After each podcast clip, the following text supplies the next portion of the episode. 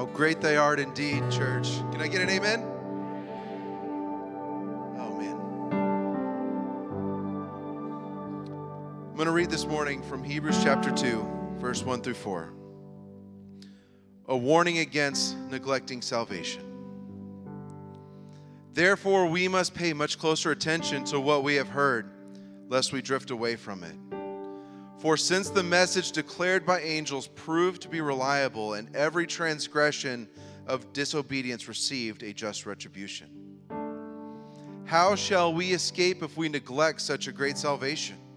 It was declared at first by the Lord, and it was attested to us by those who heard, while God also bore witness by signs and wonders and various miracles, and by the gifts of the Holy Spirit attributed according to his will. Dear Heavenly Father, let nothing distract us from the fact of how great you are. No amount of, of technical issues, no amount of projectors, no amount of any of that stuff. Let none of that distract us from how great thou art. Father, you have given us the amazing gift of salvation despite our wretchedness and our wickedness. Lord, in you, we have something that nobody else can say, and that is hope. Father, I pray that you be with us this morning, be with this congregation, be with Pastor Chris as he brings the word. May we truly hear what you have to say. May we truly feel and understand and believe what amazing gifts you have given us specifically the gift of salvation. May we not take this lightly. In your great and holy name I pray. Amen.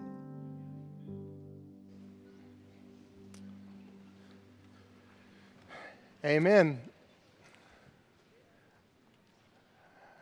All right, we're going to be in Hebrews chapter 2, um, diving into the word a little bit, um, kind of as we go.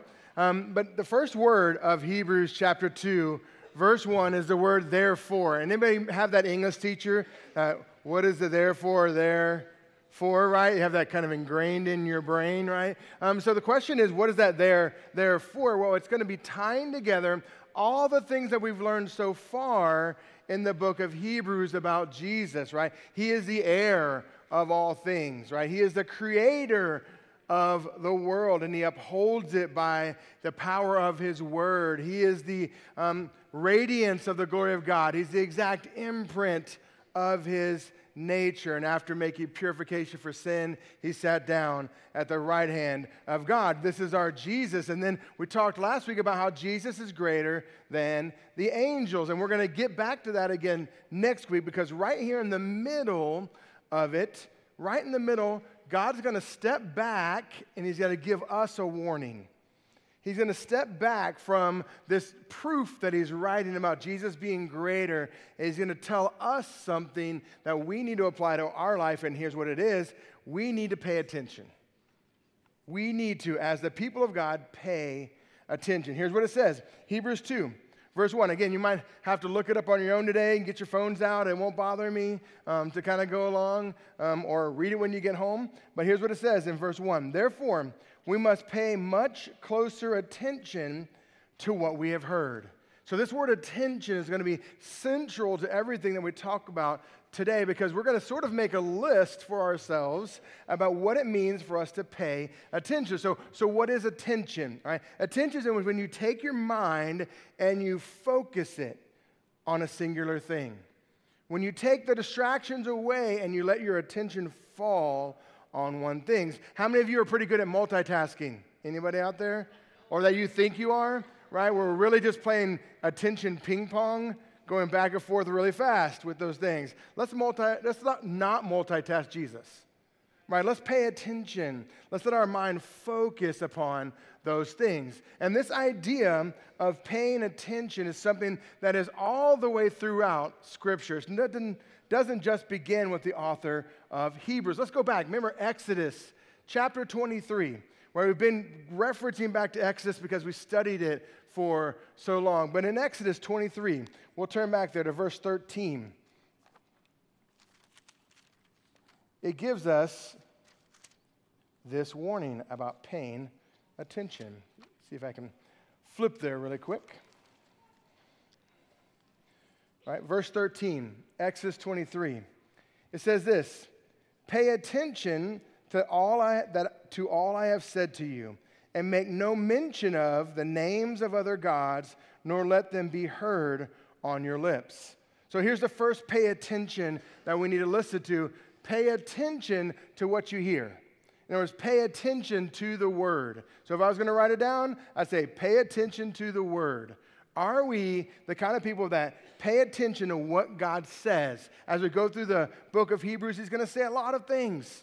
He's going to give us verse after verse to show us how Jesus is the Messiah and all these things. Are we going to be able to pay attention to what He says? But it's not just pay attention to what He says, we often have to do the things that we hear. And in First Kings, when um, God is talking to David about his sons, and he's telling him that there's going to be your sons sitting on the throne forever as long as they walk in my ways. So we have to pay attention not only to what we hear, but we need to be doers of the word, not hearers only. We have to be able to say, well, God wants us to pay attention to how we walk with him. So not only what does he say, but what do we do? Are we ready to walk in a manner worthy of the calling of Christ, is what Ephesians 4 talks about. So, are we ready to pay attention? Right, let me give you another example of Jesus in John uh, chapter 17. Um, this one is tough. Actually, it's Luke 17, not John 17. All right, Luke 17. And Jesus is going to give some instructions um, to his apostles, to his disciples about how to live. So he said to his disciples, Temptations to sin are sure to come but woe to the one through whom they come. Woo. Temptations are going to come, but don't be the kind of person that leads other people astray. Right? We're supposed to follow Jesus. That means that if we are in lockstep with him, we're going to walk the narrow path to be who he wants us to be. If you're a leader and people follow you, you're not a good leader if you walk them off a cliff. Right? Good leaders don't lead to death they lead to life. They make more of the people that are following them, not less of them. Right? So he's given us this encouragement. He's like, don't woe to those to who lead others astray. And he says this in verse 2 It would be better for him if a millstone were hung around his neck and he were to cast him into the sea than that he should lead or cause one of these little ones to sin. Woo! It just got real, parents. That if we lead our kids towards sin, if we lead our kids away from Jesus, that's not, God's view of that is very harsh. We should not be the kind of people that lead the little ones into death. We should be leading them into life. If you're a leader, you need to be leading them into life. It says verse 3 says, "Pay attention to yourselves. Pay attention. If your brother sins, rebuke him, and if he repents, forgive him. And if he sins against you seven times in a day and turns to you seven times, saying, I repent, you must forgive him. What? Are you sure this is in the Bible? Did I read that right? It means that we have to pay attention to how we forgive other people. Let's get real. Let's say that Eric sinned against me and asked for forgiveness seven times in one day, Eric. One day. Talk behind my back, beat me up. Oh, but he asked for forgiveness. Am I really supposed to forgive him? Yes. Seven times? Is that the magic number? Oh, no. What does Jesus say later on? No. Seven times seven. In other words, don't keep count. Love keeps no record of wrong. But we keep a record of wrong. Oh, this isn't a safe place. I'm the only one in here? Uh, come on. I'm the only one in here that when I see that person, I'm like, hmm, I'm going to walk this way. I'm the only one who does that? Right? Y'all, y'all with me that? Because we hold grudges more than we give grace. Are we the kind of people that pay attention to giving grace without counting the cost? Because we don't want Jesus to keep a record of our wrongs. For the grace that we receive from Him, we distribute to other people in the same way. Whew. You want to make a difference for Jesus in the world? Forgive people easily. Don't keep bringing up that thing they did wrong to use into some sort of power against them. Truly forgive them. Husbands, wives, hear me on that one. Don't keep that record of wrong, that thing that you did wrong when you were dating, or that thing you did wrong last night, or that thing you did whatever. Don't keep a record of those things. Forgive, repent. Whew. Look what the disciples said. The apostles said to the Lord, Increase our faith. They said, Really? We need help with that. Give us faith. Help us in that. And the Lord said to them, If you had faith like a grain of mustard seed, you could say to this mulberry tree, Be uprooted and planted in the sea, and it would obey you. Our faith matters. The faith and the trust that we have in Jesus Christ changes the way we interact with one another. It makes us more like Jesus. So we got to pay attention so that next time that someone shows up and you're like, ew, can't believe they showed up here, check your heart. Check your attitude. Why am I reacting to that person in that way? Have I not forgiven them? Am I holding a grudge against them? Pay attention. Let me give you uh, just a, a, real life example. Um, how many of y'all have grown up in a Baptist church before? Anybody kind of grown up? Yeah, they had this incredible thing that they used to do. So at First Baptist Church San Marcos, they did it, and then First Baptist Kyle, when I was there, they did, where they had like the welcome time for the visitors. Do you remember that? Like the meet and greet, and if you were a visitor, you had to sit down while everybody else got up, and that was the worst thing. If you're a visitor, you did not want everybody to know, like, oh, this is your first time here, right? And everybody come visit you, right? Everybody remember that kind of time? We did that. Have you looked around and paid attention to who's around you today? Like, for example, how many of you sit in the same seat every week? Few of y'all, right? Same seat every week, unless you get here late and then there's no seating arranged. So you got to sit somewhere else. But man, have you paid attention? Have you met the people that are around you? Let's do it. You got one minute, all right? If you're a visitor, don't stay sitting down. Stand up, okay? Don't be like, that's what he said. No, stand up. Okay, you got one minute. Ready? Go. Stand up. Meet some people. If you haven't got, if you don't know their name, say hi.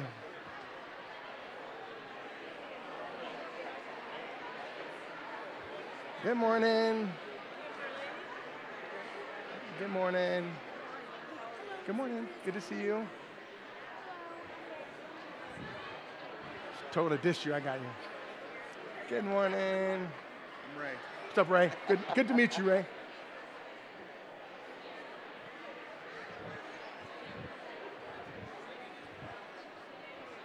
Good morning. Good morning. Good morning. Good morning, sinner. all right, all right, all right. I know, I know you guys. I know you. This will just keep on going. All right. We got hamburgers to get to in a second. All right.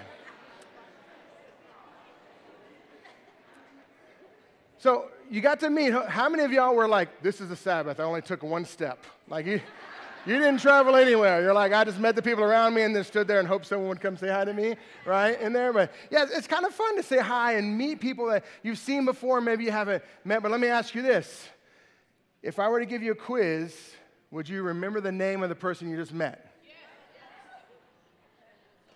In other words, did you pay attention? Did you just like, hi, hi, hi, hi? Somebody's name is echoing in the background, right? Like, do we really spend time listening? Remember that? Being quick to listen, slow to speak, slow to get the idea of what we're going to say next in our head before we listen to that sort of stuff. Like, what if we were able to know the names because we paid attention? Paying attention is so vital to us in our lives. We live in an age of attention, distractions, uh, multitasking, scrolling, where in one minute we've seen about 60 Instagram posts or Facebook posts. Or how many of y'all, your wife, oh, I shouldn't say my wife. Okay, I'll just go with it, right? Your wife sends you a text that's like scrolling text. Anybody gotten that text? Right? Sorry, honey, if you're watching online, all right? Do you read all of it? Or you just kind of skim it for important information, dates and times, right? Because my wife's on the Mac. She's typing it out on there, and I'm on my phone, like, in my eyesight. I mean, we, ha- we have an attention problem. And, and you know this. If you sat down to read the Bible, hmm, squirrel. Oh, there's a bird outside. It's really pretty. Oh, yeah, pay close. You know, I should pay attention. You know something else? Oh, man, you know who should pay attention? Colin should pay attention. I need to text him. And, uh, and Colin likes to scuba. Oh, scuba dive. I remember when I used to scuba dive. I got a video of that. And then all of a sudden, before you know it, the Bible's over here and your mind is somewhere else. It's so hard to stay in the Word because we have an enemy that wants to distract us, that wants to lead us astray. That's why sometimes you got to take the Bible, leave your phone behind, and go somewhere else. Leave the world behind to be able to focus and pay attention to the world. And listen, I'm as guilty as you are. Last night, the Giants didn't show up, the Eagles just crushed them. I spent multiple hours watching football last night. What if I'd have spent those multiple hours in the Word? And that would have been, been sweet. That would have been great. But I let my mind be distracted. I, I pretended like I had my Bible here, but the game's on. Right? And you're kind of peeking, one ear's here. One, right? We have this, we just have this way in our world today of being distracted, and it's deadly. Texting and driving, you name it, all these things that happen, they're going to lead to our death unless we take a step back and pay attention. And that's what the authors warn us. Therefore, we must pay attention, pay much closer attention to what we have heard, lest we drift away. So, lest we drift away. I'm guessing the screen's on, or else y'all are just staring at it. Okay, awesome. Like, all of a sudden, everybody went, whoop, like, that was cool. Um, drifting. Now, listen, by def- it's interesting that he uses this word drift. He's using this word picture for us because drifting is slow and subtle, right? Like a boat on the water, it's slow. Without even noticing, if you're in the middle of the ocean, you don't even realize that you're drifting. And it's something that, have you ever been in this situation as a Christian where you stop all of a sudden and go, wait, how did I get here? Or have everybody been at the beach where you're playing out in the water, right? And then you look back at the shore and you're like, where's my stuff? Oh, it's 50 yards down that way because the current begins to make us drift. What is the current in our world that makes us drift? It's the culture we live in and it's the philosophy of the world. The two things that lead us, that make us drift, are the culture we live in and the philosophy of the world. And we're going to see the scripture talk about that in a second, but let's talk about culture real quick. Because we live in a culture that has poured into our life things that are not of the Lord. And the question is what is our soul anchored to? Are we anchored to Jesus? Or are we just floating along to see what happened? You know, I read a book recently by Carl Trueman called A Strange New World. And in that book, he describes our culture today as being plastic people living in a liquid world. In other words, we're plastic people because we think that we can remold ourselves into some other mold and that's going to make us happy. Instead of celebrating God's design, instead of celebrating the way that God has made us, instead of thinking, oh, God maybe made a mistake in making me, no, we celebrate how God has designed us. Instead, our world today wants to turn up the heat and remold ourselves into something different. You know what's scary about that? Plastic people are really brittle, they break easily. And the more that we try to remake ourselves into something else to make us happy, the more and more brittle we get. And that broken arm that breaks off, we take it and beat other people over the head because they notice it we have to be warned. Our culture today is a plastic people living in a liquid world. We have nothing solid to anchor ourselves to when we believe the world, but we have something solid. We have Jesus. So the question is are we ready to anchor our souls to Jesus? Because even though the current tries to pull us, the anchor will keep us solid. Are we ready to that? That means we have to have depth with the Lord means that we have to let the anchor of God, the anchor of our soul, get totally saturated with Jesus. Are we ready? Are we just going to let ourselves drift away? The philosophies of the world, these things that are brought into our hearts and our minds, the things the world teaches us, are going to lead us astray. Let, us read an example of that. I'm in Ephesians chapter 4. It's going to give us an example of, the, of these teachings at work. Ephesians 4. We're going to start in verse 11. It says, And he gave the apostles, the prophets, the evangelists, the shepherds, and the teachers to equip the saints for the work of ministry, for the building up of the body of Christ. And that's what we're doing every time we come to this place. The purpose of Sunday morning is to equip the saints. Our goal is to come worship a Lord who is worthy of our praise. And then, secondly, get ready to go out into the world and be his workers, to be his ambassadors to the world, to do the works he's prepared beforehand that we should walk in them. That's our goal as believers in Christ. So, to equip the saints until we have all, have all attained to the unity of faith and to the knowledge of the Son of God, to mature manhood. Our goal is to be mature Christians equipped to go into the world. And then it says, um, to the measure of the statue, stature of the fullness of God. That our goal is not only to be equipped or to be mature, but is to be like Jesus. That immaturity in the faith means that we're more like Jesus. So we handle the situations like Jesus would handle the situations. That when he sees the broken, he's drawn to them. When he sees the children, he's drawn to them. That he has a love and a compassion to care for others, but he's not afraid to challenge the authority when they're not right. This is Jesus, who we want to model ourselves after. So that, verse 14, that we may no longer be children, tossed to and fro by the waves, and carried about by every wind of doctrine, by human cunning, and by craftiness in deceitful schemes. We don't want to be led away by the enemy's schemes, by other people's tricky words. We don't want to be led away by those things. Rather, speaking the truth in love, we are to grow up in every way into Him who is the head, into Christ. That Christ is the head of the church. So we don't follow me, follow Christ. Follow the word. Like this, don't base your abilities on a human being that isn't named Jesus, that isn't fully God in the flesh. And it says, From whom the whole body, joined and held together by every joint with which it is equipped, when each part is working properly, makes the body grow so that it builds itself up in love.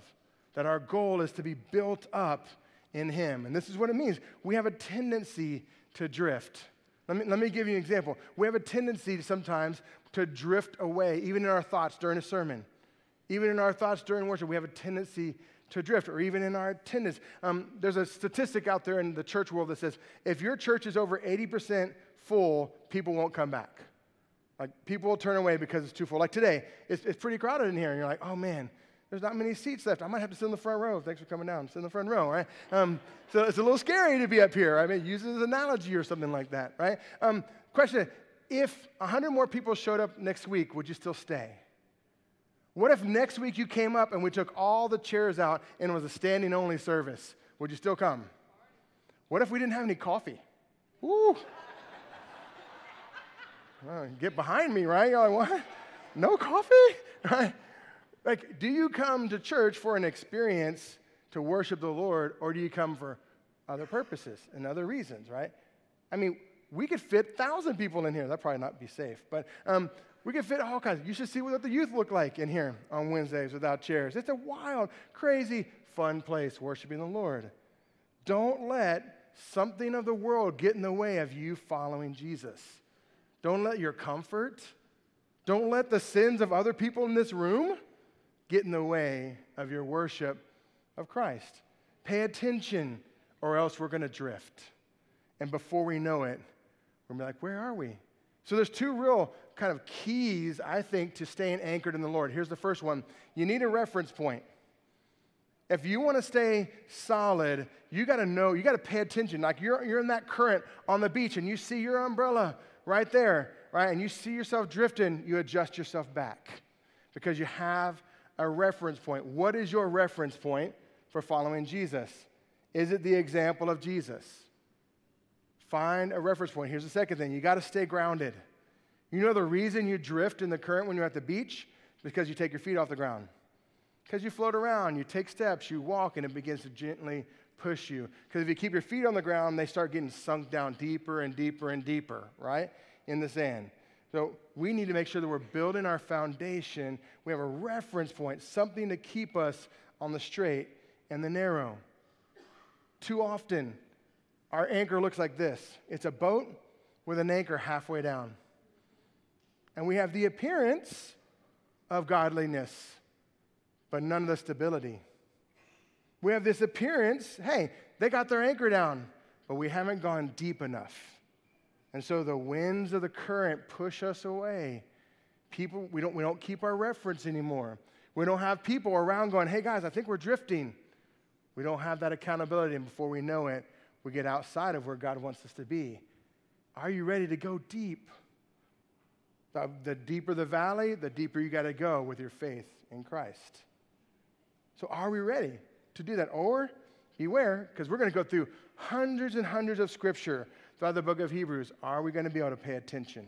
And then it says this in verse 2 For since the message declared by angels proved to be reliable. So he's going back to this angel motif that we had, and he's saying this they've been, the Hebrews have based their life on the law, on the Torah, what Moses spoke and what God gave to Moses on the mountain. They've built their life upon it. So much so that they're like literally going to HEB, coming home and taking 10% of the pepper and tithing it to the church, right? They're literally that involved and, and ingrained into the law in their life. And so he's saying, he's going to make a little proof for them here, a little mini proof. For since the message declared by angels proved to be reliable, in other words, when Gabriel comes and tells Mary that you're going to be with child, she was a child, right? When, they, when the Micah says that the Messiah is going to be born in Bethlehem, he was born in Bethlehem, right? Or, for example, Psalm 78 says that the Messiah is going to come and he's going to teach in parables. And how did Jesus teach?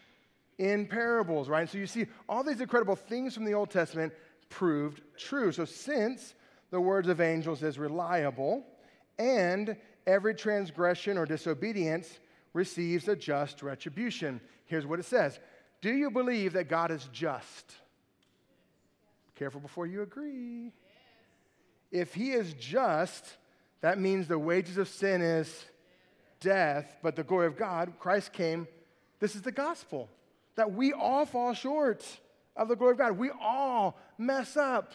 And, and if we're guilty of one sin, we're guilty of all of the book of James says. But if the wage of sin is death, someone had to pay that price for us.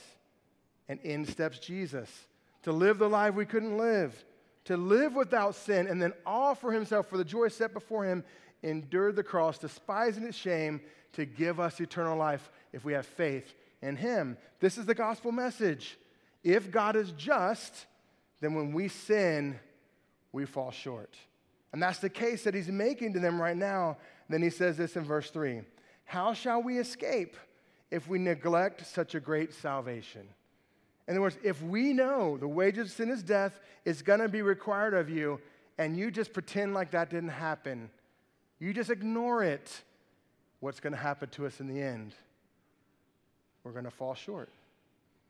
We're, we're not going to get to go to heaven. We're not going to spend eternity with Him because we neglected. Now, neglect is a really negative word, isn't it? I mean, think about it. If I were to say, yeah, I neglect my children all the time, that would not help my reputation, right? Oh, I neglect my wife all the time.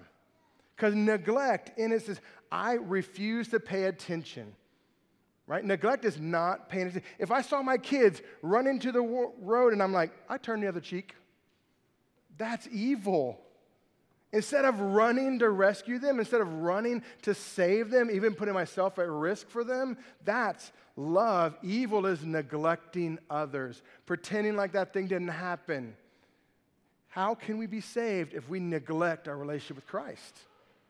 How can we be saved if we neglect His Word? How can we be saved if we don't love other people? How can we have such a great salvation? We know that God is just. We know that we fall short. We know that we need a Savior. We know that Christ has called us to hunger and thirst for righteousness, to have the daily bread of being. We know these things. Let's not ignore or neglect them. Let's step in and pay attention. See, we think, well, I mean, I just have, I've been in the Word a lot. I, I haven't done too much. And we think we're fine. But really, we're just drifting when we don't put our stake in the ground, we don't put ourselves in that ability to stand firm, we're drifting. There's, there's no standing still. You're either paying attention or you're neglecting. And that's what this is warning us. How can we be saved if we neglect such a great salvation? If we're too nervous to give our lives to Christ because we think people are going to judge us. Like, I, don't, I can't even tell you how many times I've been at, at youth camps, okay? And it drives me crazy, right? Um, and they're like, okay, everybody bow your head, close your eyes. Nobody look, nobody look. If you, if you want to accept Jesus, really slowly look up and do that. I'm like, what? If you want to give your life to Jesus, like jump up and run down the aisle. Right? Security tries to stop you. You're like, no, I'm giving my life to Jesus. If you can't stand firm in that setting, how are you going to stand firm in the world? If you can't proclaim Christ here, how are you going to do it in your workplace? If you can't pay attention to Christ and what He's saying and let it change your life here, how is that going to play out in your home, your job, in the community? This is a place where we have to practice being bold for Christ. Pay attention to the way that we live, don't neglect it. And then he says this. So then he gives us the idea of how God reveals his word to us. Look what it says next. It says, It was declared at first by the Lord. So in case you forget, right, he's reminding them, they thought the angel had brought it and they like to worship angels. No, no, no. God is the one who spoke. Right? 2 Timothy 3 16 says, All scripture is God breathed. God gave the scripture to us, and his word is reliable. Proverbs 30 tells us, I think it's verse 4, verse 5, verse 5, every word of God proves true. Do you believe that? Every word of God proves true. That means that he works all things together for the good of those who love him, even the really, really hard stuff. That means that nothing can separate you from the love of Christ. Neither life nor death, angels or demons, height, anything can separate us. Nothing can separate us. No one will snatch you out of his hand. Do we believe that? Do we have that security? Why do we worry? Whew. It happens. And listen, I'm preaching to myself too. Because as you study this um, and you get ready for this, man, I got slapped in the face this week. You know, I know, hey, pay attention, be grounded. And man, this week was hard. I had a hard week. There's times this week that I hated myself. Just did. It's a struggle that I face a lot. And I, and I just, I, I lost. I had some L's this week. I paid attention and I watched myself lose. you can still lose paying attention. And I had to constantly remind myself to come back to scripture. What does God say about you? What does God's word say about you? You're made by Him. Your faith is in Him, not in yourself, not in your own strength. Sometimes we take the L, but do we repent? Do we turn back to Him? That's the question. So it's delivered to us by the Lord, and it was attested to us by those who heard. In other words, the prophets, who are the people that we get to use the words of the prophet for our proof, the prophets testified to what God said to them, the Holy Spirit speaking through the prophets. So there's these mediators. That word's going to show up a lot through the book of Hebrews that were the example of God's word coming out to the people. But not only that, but then while God also bore witness by signs and wonders and various miracles. That not only did God speak and tell others to say what he said, but he came in the flesh, and Jesus was amazing. Have you read some of those stories? He healed the blind. He healed the leper. There's 10 lepers that came to him, and they, he healed them all. Only one of them came back to give him praise. We see the paralytic through the roof. There was no room in the house, but yet his friends ripped off the ceiling and lowered him, and God said, Your sins are forgiven. And then said, Oh, to show you that I have the power to forgive sins. Get up and walk. And this paralytic never walked before is jumping. Remember the man by the gate, beautiful, jumping and leaping and praising God?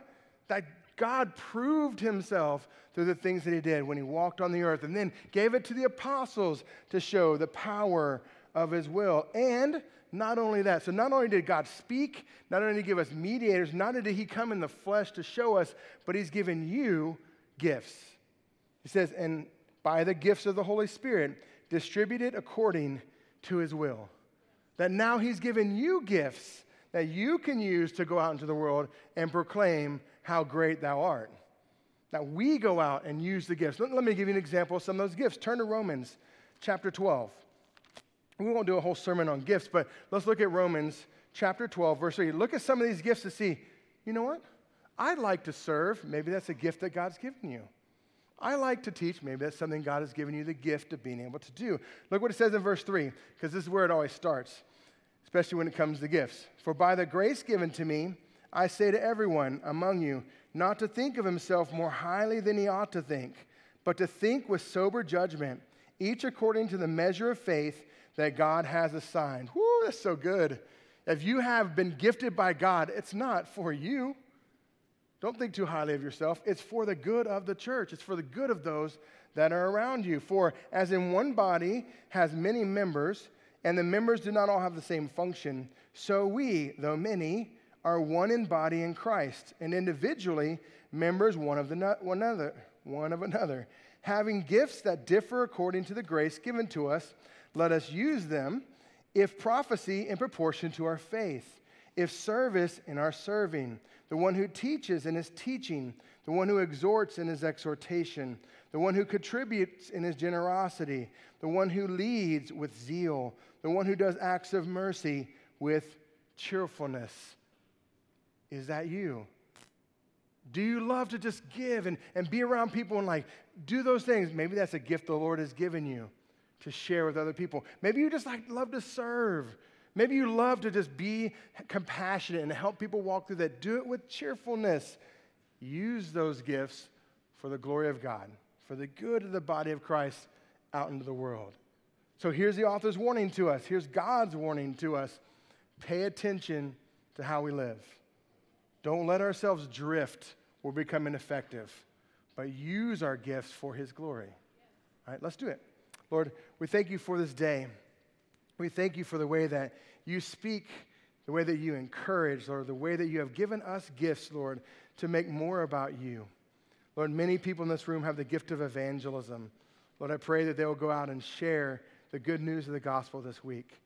Many in this room, Lord, have the gift of service, Lord. Help them this week to have joy in serving. Lord, many people in this room are leaders. They're leaders in their companies and leaders in their home and, and leaders in many different ways. Lord, let them do it with zeal, having a passion for making you known.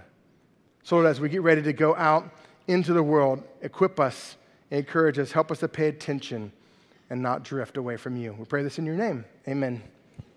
Amen. Thank you, Pastor Chris. I uh, want to invite you guys, those of you who uh, this would fit really well. Uh, we have a special path group that just started. It's led by our own Keith and Dima Henson. It's called Grief Share, and it's for specifically this one is for widows and widowers. And there is a uh, stack of brochures and uh, uh, little flyers that look just like this on the table in the back. Uh, so, w- for widows and widowers, we love to just uh, love you and support you in this. Uh, this this takes place on Monday evenings, and it just started, so it's perfect opportunity for you to jump right in. Grab a brochure on that. Also, quickly, want to let you know uh, we have discovery class going on today. It's during the third service, the third hour. Uh, starts at 11:30. So if you've been coming to our church for a while, or you just started, here's an opportunity for you to learn a little more about what Fellowship Church is like. And it's a time for a couple of us pastors just to kind of get to know you a little bit more. We would love to do that. Uh, so that's in the blue room, so in the back there. Uh, during third service, and lunch is provided. And speaking of lunch, I smell hamburgers and I'm starving. I don't know if you are. But uh, we got hamburgers outside there ready for you to pick up. This is for our Honduras trip, which is during spring break in March. Uh, we got 25 people going, and uh, so this is our hamburger not sale, but grab a burger, and we got a jar for you to put some uh, cash in or whatever, and to help us out, uh, donations for our trip. We really would uh, appreciate that. Um, that's all I had today, but I want to leave you with this. One, I love this verse, Colossians 3:15, and let the peace of Christ rule in your hearts, to which you were indeed called in one body, and be thankful. Right? Amen. You're dismissed. Go get you a burger.